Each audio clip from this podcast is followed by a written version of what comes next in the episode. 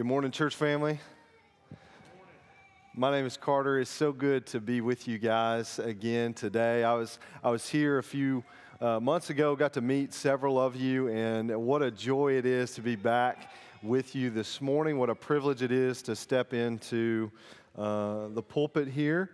And again, if uh, just I'm unfamiliar to you, me and Caleb are friends. Uh, we go back to our seminary days and uh, just an honor to step in and preach where he preaches because the Lord has truly given him the heart of a pastor and a shepherd, and he cares for his flock. And so I know that it is an honor to uh, be in this place this morning.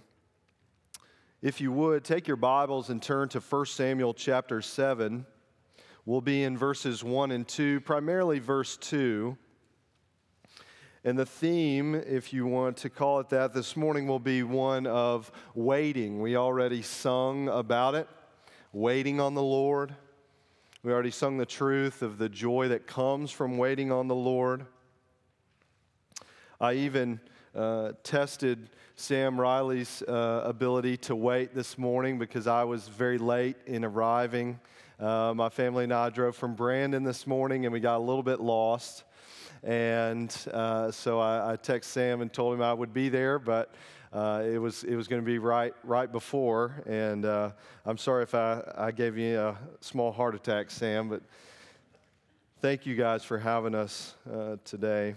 We'll read this text together, verses one and two, and then we'll look and see what God has for us this morning.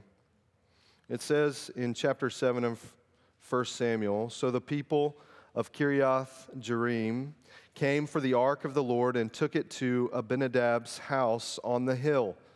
They consecrated his son, Eleazar, to take care of it. And time went by until 20 years had passed since the ark had been taken to Kiriath Jearim. And then the whole house of Israel longed for the Lord. My wife and I have four children. Our third child and our youngest daughter came to our family through adoption.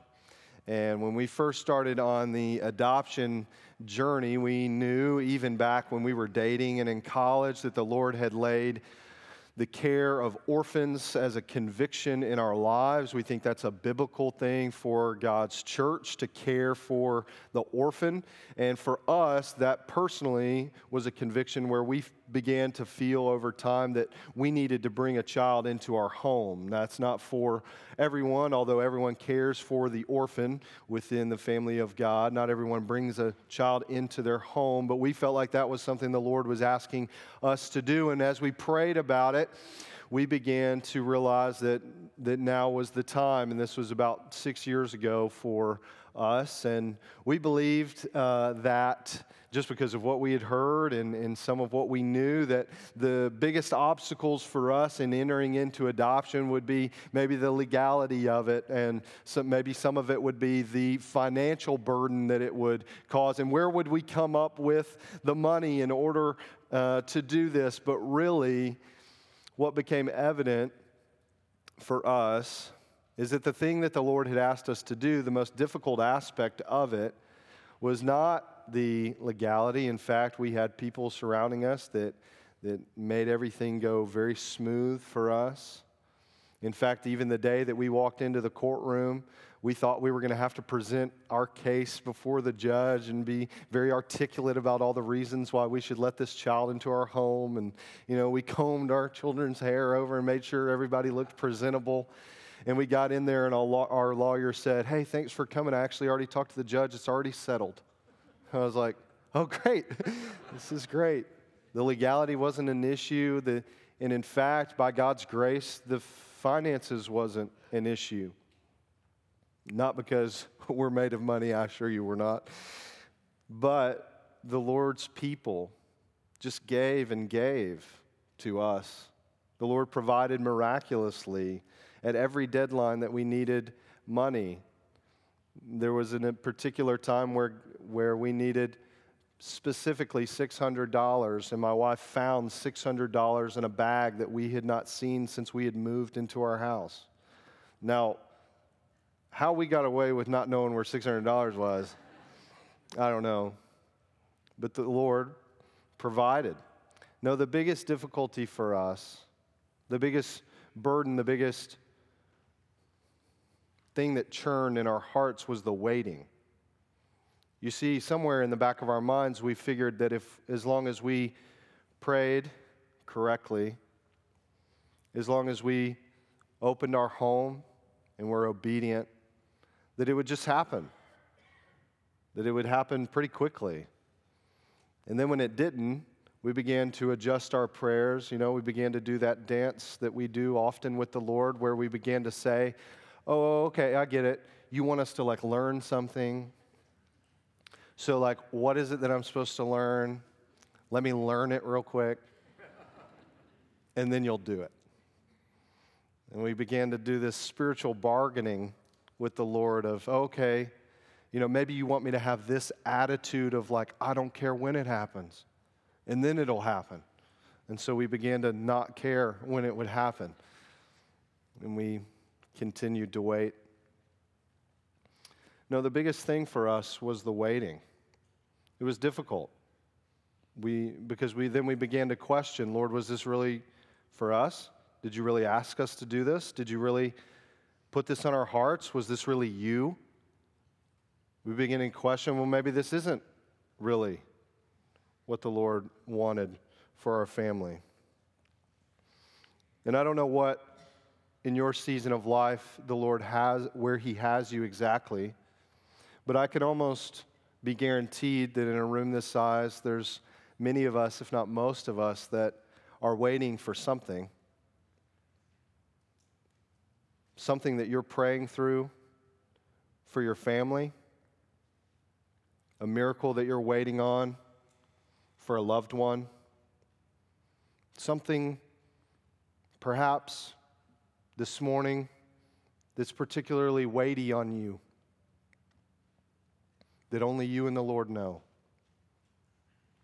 And you've been waiting for a while, and you're wondering, Lord, when?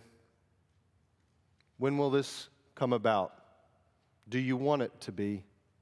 And you're seeking his face, but you're just wondering why while you wait. And in these verses, we see a particular time span lapse. It's quick as we read it in Scripture, isn't it? It's easy to read the words, much harder to live them. But it says in verse 2 time went by until 20 years had passed since the ark had been taken. 20 years had passed. I'm going to give you some context, and then we're going to zoom back in on those 20 years and ask what was going on in that. Because many of us feel like, and if we're honest, the whole of the Christian life is a, is a period of waiting, longer than 20 years in fact. It's a period of waiting for the hope that we have found in Jesus Christ, but living in a world that it's not yet realized fully. And it's waiting for God to deliver on the promises that we so eagerly hold to. And so, to give us some context, though, of what's, what's going on the people of Israel have been in a long series of sinful behavior. They have not been following after the Lord, they have not been living for God. They're surrounded by enemies on all sides. And in fact, they've gone through hundreds of years now of a cycle that you can find in the book of Judges where they fall into sin. They're enslaved by people around them. And then eventually they cry out to the Lord, and the Lord comes and he delivers them through a deliverer, a judge, someone to come and do what is right for the people of God. And here we find the people doing similar things than they have been doing. They were worshiping false idols, they were going after the gods of the nations around them. In fact, they were so contorted in their thinking that when the Philistines begin to gather and their armed forces are ready to attack Israel, and these in the chapters preceding this, the people of Israel are so out of tune with following after God that they take the Ark of the Covenant, this sacred symbol of God's presence with his people that is supposed to be in the tabernacle, and they use, try to use it as a good luck charm. They say, let's bring it out to battle and then we'll win. They're not concerned with God. They're not concerned with showing their enemy that God is the victor. They're concerned with whether or not they can use this good luck charm to help them win. And so the Ark of the Covenant is actually captured, it's taken by the Philistines. God is merciful and actually ordains circumstances to where the Philistines no longer want it and they send it back. And now the Ark of the Covenant is back in the land, and this is what we find in the first verse here is that the people of God, after a long series of events of figuring out what they need to do, they take it and they put it at this man's house. God's presence, at least symbolically, has returned to Israel. But we know that even though this ark that contained the Ten Commandments, the bud from Aaron's staff, this was a symbol of God's presence, yes, but it wasn't actually God's presence. And we distinguish between the two because we still find the people following after their false gods. We still know that they're living in the same way that they were. And so, even though they have the ark back, they have the ark back, but this doesn't really do them much good. Until we find them in verse 2 when they begin to seek after the Lord. They begin to long for the Lord, my version says. The actual word there in verse 2 is that they begin to lament after the Lord. So there's a certain element of sorrow here where they recognize that what they had been doing was proclaiming Yahweh with their mouth, but in their actions and in their lives, they were living a completely different story. And what they're realizing now is they lament and long for the Lord, they come to this moment of brokenness is that they can have all the days they want with the Ark of the Covenant. They can have all the days they want of going to this place of worship and this place of worship. But if God's presence is not with them, then they don't want it. And there's a reverse longing that David expresses in the Psalms. You may remember it is better is one day in your house than a thousand elsewhere, right? And you, as a believer in Christ who have the Holy Spirit, you know this to be true deep within yourself that it is better for one moment, one second with the Lord than it would be to be anywhere else. And so here you have this contrast presented to us in these verses of the ark arriving back, but the people's hearts still not being in tune with the one the ark represents. And they finally, after 20 years, come to this recognition we need the Lord. We don't just need this ark back in our land, we need God to be king over us. We need the Lord. And thankfully, by God's mercy, they find Samuel and if you were to continue to read verses 3 and onward, Samuel is, as a prophet appointed by God, ready to point them in the right direction. He says, now that you're, if your hearts are truly in tune with God, if you're really in this place of brokenness, you really want to follow Him, then set aside the idols that you've been following and devote yourselves wholly to the Lord. And they do, and there's this moment where the Philistines begin to gather, and Samuel intercedes for the people and prays for them. and it says that God hears Samuel. He hears his prayer. And instead of allowing the enemy to take over, which is probably what they deserved, God has mercy on them and delivers them. And so, we know that this is what takes place, that they have this moment of repentance. God hears their cry through this intermediary, this advocate, the prophet Samuel, who says, Lord, don't let these people be destroyed. And he listens. He sees their hearts being genuine in their brokenness and repentance, and he listens.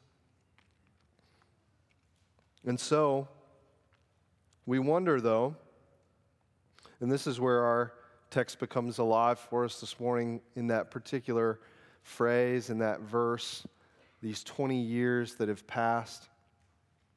How did this come about? I want to ask that question to us as we read back through it. How did this come about? Did they just suddenly decide, oh, let's, let's follow the Lord? What happened? Well, I think as you read through 1 Samuel, it's not much assuming to think that Samuel the prophet has been preaching and teaching this entire time. Now, certainly, we praise God for this moment of clairvoyance that they have. It's very reminiscent, isn't it, of the story of the prodigal son that Jesus tells, right? When the prodigal son, he rebels, he turns away, he goes, he squanders all of his father's wealth. And then what happens? He finds himself in a pigsty feeding pigs, wanting to eat what they're eating. And it's almost like all of a sudden he is overcome by the reality of his situation. And for anyone today who you're caught in sin and no one knows, I pray that over you right now, even in this moment, that there would be an awakening of your heart to realize the gravity of where you are.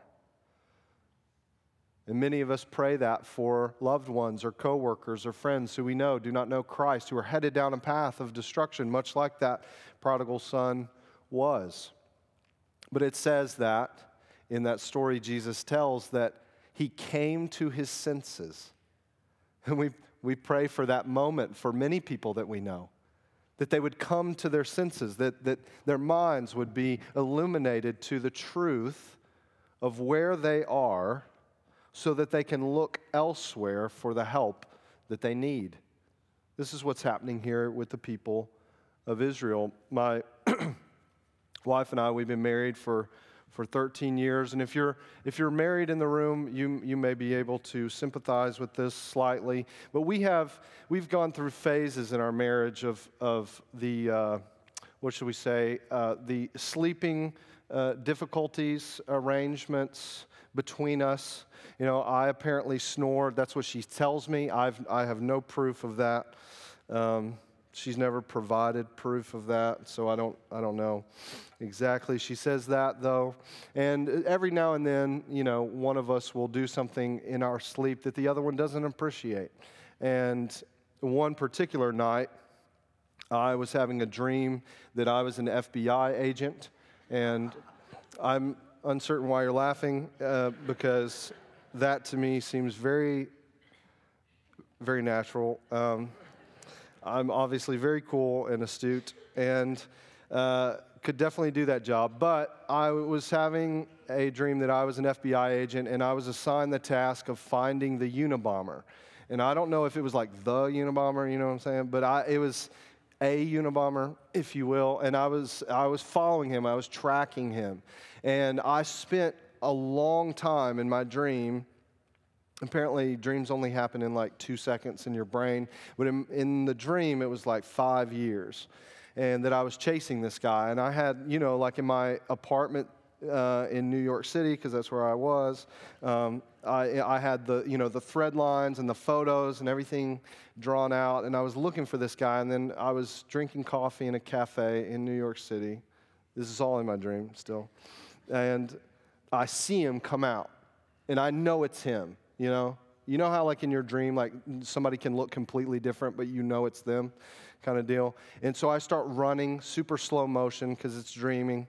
And I, I, start running towards him across the street and I jump on him and I just realize in my dream that there's so much anxiety built up in me because I've been chasing this guy for five years. I'm so like, I'm so angry with him at all the you know terrible things that I think he's done. And so I just like put my elbow right into his back and and and I'm just like, you know, shoving him down, making sure he knows that, you know, I'm here and, and I'm taking control. And at that moment, my wife cried out in pain because I was repeatedly hitting her um, in the back.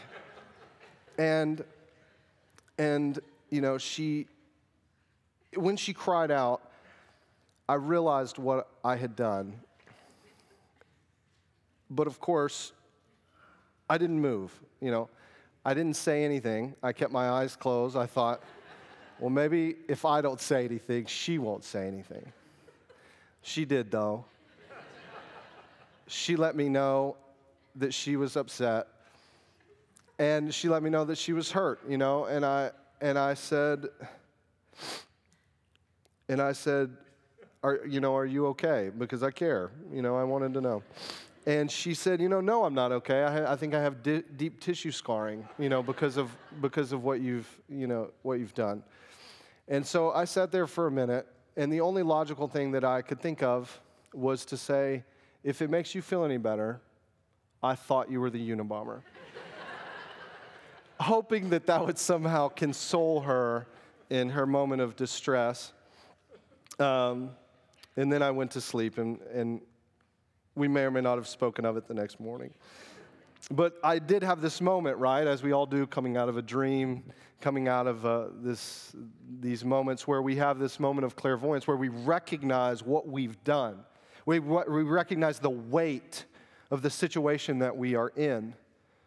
And the Israelites are right in the middle of this moment for themselves where they are looking around. The ark is not where it's supposed to be, even though it's come back into the land of Israel. It's not in the tabernacle, it's not where it should be. In fact, the place where it was at Shiloh has probably been destroyed at this point in the last battle that they had with the Philistines. Their priests have all died, the people that they had relied on before, and now all they're left with is this ark in a place that it's not supposed to be. The tabernacle, we're not even sure where it is, and then they have one prophet and they realize after some 20 years, they wake up to this realization this isn't where we want to be. And their hearts begin to long to long for the Lord. And we ask the question how, how did that happen? How did their hearts turn like this? And so I want us to think about Samuel. I want us to think about what he was doing in those 20 years. Because he knows that their hearts are far from God. He knows that they have turned away from the Lord. He knows that they are doing this dance between saying they serve God and actually serving Baal and other false gods. He knows this. In fact, he's preaching the word to them, he's sharing with them the stories of God's deliverance of the people from Egypt. He's sharing the stories of Abraham and Isaac and God's faithful covenant love upon them. He's sharing the stories of Joseph and how God protected him and loved him even in the midst of being a slave. He's sharing all of these truths of who God is with these people, and seemingly for 20 years, they say, Good message, man. And they turn away and they go home and they live their life. And so, particularly for Samuel, what a trying 20 years this must have been. Now, it's probable that this isn't the beginning of Samuel's ministry. He was already ministering before this, but we know of at least this time period that's stamped for us where he is being faithful and the people around him, the people that, he's try, that he cares about, that he's trying to influence, they seemingly do not care. Their hearts are turned away from God. And so, what was he to do? What was he to do in the waiting? Don't you know that he went to God? Don't you know he asked the Lord? Lord, I don't know if you've ever done this, but I can imagine Samuel asking him, Lord, uh, I'm okay to keep doing this, but can you give me kind of an idea of how long this is going to be? And I don't know how long you've walked with the Lord. Maybe He does for you what He rarely does for me, but He just doesn't share that very often. He doesn't share the end date. In fact, more often than not, the Lord's encouragement to us is much like my wife. She shared with me something the Lord was doing to minister to her heart that I'll share with you guys. Our same daughter, Quinn, who we adopted, she's easily distracted. And so my wife has found herself more often than not just looking at uh, Quinn and saying, Hey, Quinn, eyes, eyes on me. Eyes on me. Like, I want you to, to look at me, right? Because if she's not looking at you, she's doing this, and you're telling her to do something, and then a few minutes later, you're like, Why haven't you done that? And she's like, I don't know. You know, she n- never heard. And so she keeps telling her, Eyes on me.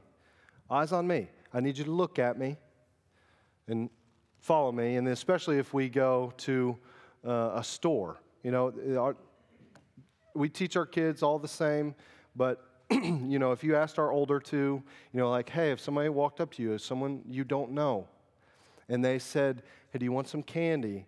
You know, and follow me, they'd be like, no, I need to ask my parents. You know, they, they, would, they would reject. If you walked up, any of you, okay, this is maybe too much to share. I don't know if I trust all you this much. But if any of you walked up to my my four year old daughter, Quinn, and said, Hey, come with me. I have candy in my van. She would say, Okay, where are we going? I, I love candy. Uh, my name's Quinn. Uh, what, else, what else do you want to do? You know, she, she would immediately go with you. In fact, you wouldn't even have to have candy. You could just say, Come with me, and she'd say, Okay, I, I'm doing it. And so we have to continually remind her, Hey, eyes on me. Like when we're in the store, she wanders off, and we say, eyes on me, follow me. More often than not, when the waiting happens, this is the Lord's message to us. Not, hey, look down the road and I'm going to show you the end result, but rather, He repeatedly tells us over and over again eyes on me. You follow me today. And what does Jesus say? Let tomorrow worry about itself. It has enough worry of its own. And when tomorrow arrives, I'll call the sun to rise just like I did the day before. And I'll be ready to be here with you just like I was today. And so, day after day, week after week, month after month, year after year, for 20 years, the call on Samuel's life was hey, eyes on me, be faithful. You preach the word, let me worry about them. You, you be faithful in what I have given you, and I'll worry about them. And so, what does this look like for us? Well, we already discussed some of the ways in which we might find ourselves in a period or season of waiting. But perhaps you're waiting this morning for something to change in your marriage, a healing to take place. Perhaps this morning there's something between you and a friend that you know is not as it should be. Perhaps there's a relationship that you have with one of your parents that is broken, in need of healing. Perhaps as a congregation, there are things you are waiting on the Lord to do here in your city, and you've been praying for it, you've been yearning for it, you've been asking for it, for revival to break out. But the Lord is asking you to wait.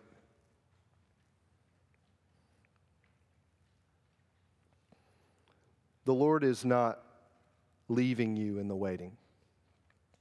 He's absolutely doing things while we wait. So I want to ask the question then what is it that God offers to us in the waiting? What is He giving to us in the waiting? Because we all love the instantaneous moment of deliverance, don't we? Especially as Americans, we like it to happen quickly. But even as biblical Christians, we revel in the moments of grand deliverance. We love the Red Sea crossing, and we forget about the 400 years before. We love the moment of deliverance where the lame man at the pool of Bethesda gets up and walks, but we forget about the 37 years that he endured. We love the road to Damascus where Paul suddenly becomes a believer in that which he was fighting moments before. If we forget about the death of Stephen and the prayers of the saints and the years of persecution that took place before that moment. So, what does God offer to us in those moments of waiting? What does He give to us there that can be a comfort to us? First, I think that He reveals. He reveals things in the waiting over time. He certainly did that for the people of Israel here, didn't he? Slowly, he was revealing to them this difference between what they were saying with their mouths and where their hearts were. He was showing them something in the waiting. He was showing them their resilience and their commitment to themselves and not to Him. All of us, in order to faithfully walk after God, must first come to this recognition that we, given the choice, will always choose ourselves. We need the aid of something supernatural in order to follow after God. We need God's presence and His Holy Spirit's intervention in our life in order to follow after Him. And I'm not just talking about the moment of conversion, I'm talking about daily walking with Him. And what God offers in periods of waiting is this repeated recognition that if He doesn't do it, it won't happen. And there is few places better to be and few gifts more sweet to the believer in Christ than to know in your heart of hearts that all these things I wish would happen, all these things I'm asking for, all these moments I wish would come true. That yes, I want them, but what I want more than that is to recognize that if God doesn't do it, it won't happen. And what's sweet for the believer in that moment is to recognize that's what I actually want more than anything. I want God to do it. I want to know to my core that it was God doing the work and not any trick of man, not any manipulation of me, not some happenstance of world circumstances. I want to know that it was God who did it. And oftentimes, the longer you wait, the more assured you are if He doesn't do it, no one will. If He doesn't do it, it won't happen. So God reveals in us this kind of commitment to ourselves, which needs to be washed away, so that all we're left with after the waiting is saying, If you don't do it, it's not going to happen, and I trust you. I trust you more than I trust any power in me to cause this, any power in me to manipulate this, any power in me to gain this somehow by my strength. I want to know at the end of this that you're the one who did it, that you authored this, that you spoke this into being, not me. It reveals to us our pride of wanting to control circumstances around us. Because if we're in control, we'd do it now. We're, we don't have it in our sinful flesh, the propensity to be in control and yet wait. You see, it is a godly characteristic.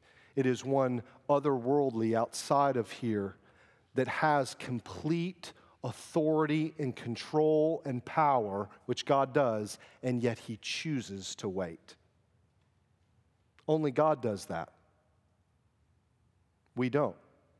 And so when we demand it now, we're rev- what's revealed in us in that waiting is not just impatience, but actually a pride in us that says, I want to be in control. Because if I was in control, then I could do it and I would do it now. And so, by forcing the waiting, what happens is God's revealing in us that pride.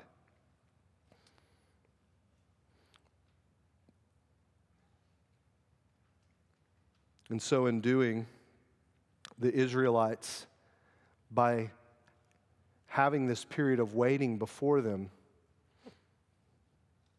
are given God's grace of receiving this rebuke, God's grace of being exposed, in God's grace of when they turn to seek Him, He's there, ready to be found. And so they seek Him out. They lament for the Lord. They turn their eyes. But also in the waiting, it's not just revealing something that's in them, but it's also producing something in them and in us it's producing a godly kind of endurance. We said earlier that this ability that God has to be all powerful and yet not exercise that power immediately, that's a godly attribute.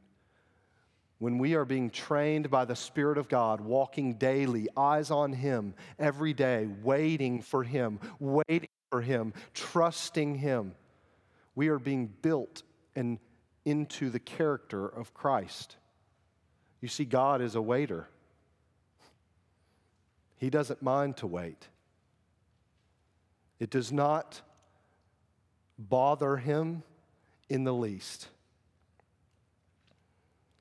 Even in this passage, we see this reflected in God's character. The ark is not where it should be. The people aren't even treating it as they were instructed to treat it. Does he does he strike them down immediately? He could. He's powerful enough to do so. He would be righteous to do so because they're in sin. Does he? No, because he's patient, because he waits when others would not.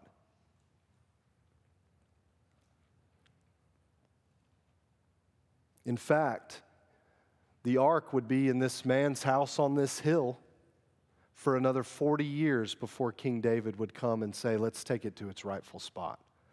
40 more years, God would wait for them to follow the instructions the way he laid out in Leviticus and Deuteronomy. Instead of destroying them, instead of casting them out into foreign lands because of their disobedience, God waits for the king to arrive and do what he's instructed him to do. God waits. And perhaps in the most grand display of God's waiting ability, Galatians 4 4 tells us that after all the years had gathered, or after the completion of time, or as it's most popularly translated, at just the right time, God sent his son. Born of a woman under the law to save those under the law. You see, when God is teaching you to wait, He is teaching you to be like Him. He waits, and His timing is perfect. He does things at just the right moment. Because at just the right time, when we were dead in our trespasses and sin, God sent His Son, Jesus Christ, to die on a cross so that we could be forgiven now, he could have saved us in a moment. He could have saved Adam and Eve right after they sinned. You realize that. He could have done that. But God waits there are parts of his waiting that are mystery to us. I'm not attempting this morning to tell you that all of it should be simple or clear to you. But what I am telling you assuredly is that when he insists that you wait, he is not insisting upon you something that he himself has not done. He is not burdening you with a characteristic you must manifest in yourself that he himself does not possess. In fact, he is encouraging you to wait because he wants to build you into the character of his son, Jesus Christ, who never once in his life went off on his own impatiently or spontaneously, but rather waited for the voice of his Father to instruct him where to go next, even when that instruction said, Go to Calvary. Even when that instruction said, Take the whip even when that instruction said, Go with the mocking and the spitting and the crown and the cross. He waited on the voice of his father, and then three days he waited. Three days he waited. And that silence is overwhelming, isn't it? The silence of that tomb, the silence of that ground, nobody moving, no breath heard, but what we know from Scripture, what we know from God's orchestrated design and plan is that when we wait with the Lord, it is always worth it. That stone did not stay over the tomb, but it was rolled away in order to reveal the life giving God, Jesus Christ, Him stepping out. And as we as believers take joy and exult in that moment and we worship God, don't you think back to Samuel that on the day, I don't know how many people it was, but picture him, picture him with me. Use your imagination. Let the Holy Spirit guide you here as we as just let this flood your mind and your heart. He's been preaching every day for 20 years. Nobody, nobody and I don't know how many people, I don't know if it was one person at first, I don't know if it was a group of them that came, but imagine one or a group alike, they come up to Samuel and they say, Hey, we've been, we've been listening to you, we've been thinking about what you said, and I don't know what's going on in my heart, but we're turning to the Lord. I, I don't know what's going on, but I, am looking around. I'm awakened to what's going on in, uh, inside of me, in our land, and I'm saying to you, I believe what you've been saying. Will you show me how to turn to the Lord? And then another walks in, says, Hey, I don't know what he said, but I know what's going on in here. And I need to talk to you. And then they gather and they begin to say to him, cry out to him, we, Hey, we're, we're, we're repenting. We want to turn. Will you show us how? And so he gathers all the people and he tells them, just turn away. If you really want to follow the Lord, turn away. Can you imagine the joy in Samuel's heart when he realized it was happening? I don't know what you're waiting on, but we have assurances from our God that one day all those tears will be wiped. One day, all that pain will cease one day, all those things which should be right will be made that way. And all those things that have gone wrong will be turned back to Him. I don't know what you are waiting for, but if you find in yourself that you're in a season of waiting, I can assure you of this it is better to wait with the Lord, eyes on Him, than it would be to live 20 years getting what you want.